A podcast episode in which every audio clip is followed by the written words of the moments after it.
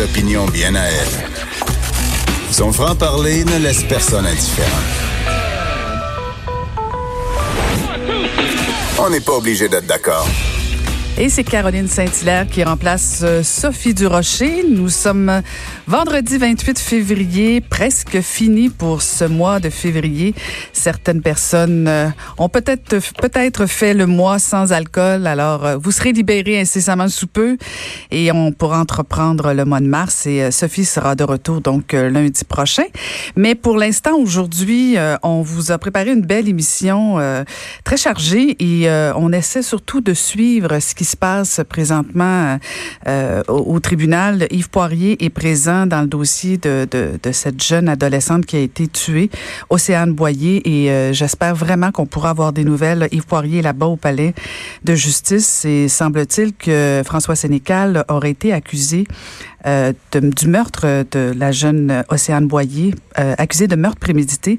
Donc, euh, il, est en pleine comparution. Alors, j'espère vraiment qu'on pourra avoir des nouvelles d'Yves Poirier. Restez à l'écoute. Et on va aussi, bien sûr, parler avec Madame Bombardier, Denise Bombardier, qui a écrit ce matin dans le Journal de Montréal un texte sur les déclarations de François Legault sur les, les fameux AK-47. Alors, on va pouvoir échanger tout à l'heure sur sa réaction de Denise Bombardier sur les propos du premier ministre euh, du Québec. Et on aura aussi de la belle visite avec José Boudreau et Louis-Philippe Privard. On est en pleine campagne, la campagne vite. Donc, elle va venir, euh, José Boudreau, nous parler un petit peu de, de, du fait qu'elle elle est choquée. Alors, euh, j'ai hâte qu'elle nous explique pourquoi elle est choquée finalement que les Québécois ne connaissent pas, dans le fond, les signes, les signes avant-coureurs d'un AVC. Et euh, on aura aussi Nicole Gibault, la juge à la retraite que vous connaissez bien, et elle va venir nous parler euh, de ce meurtre d'Océane Boyer euh, aussi.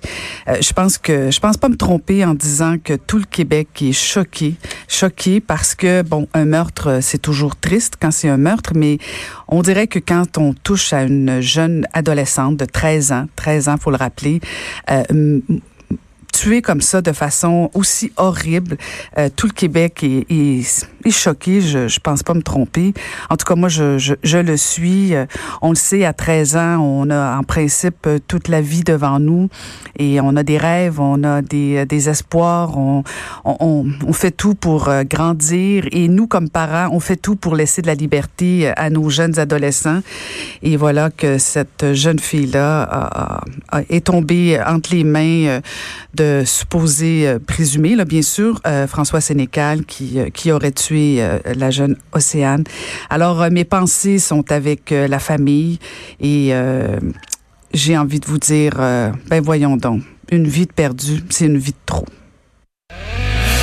On n'est pas obligé d'être d'accord. Pour nous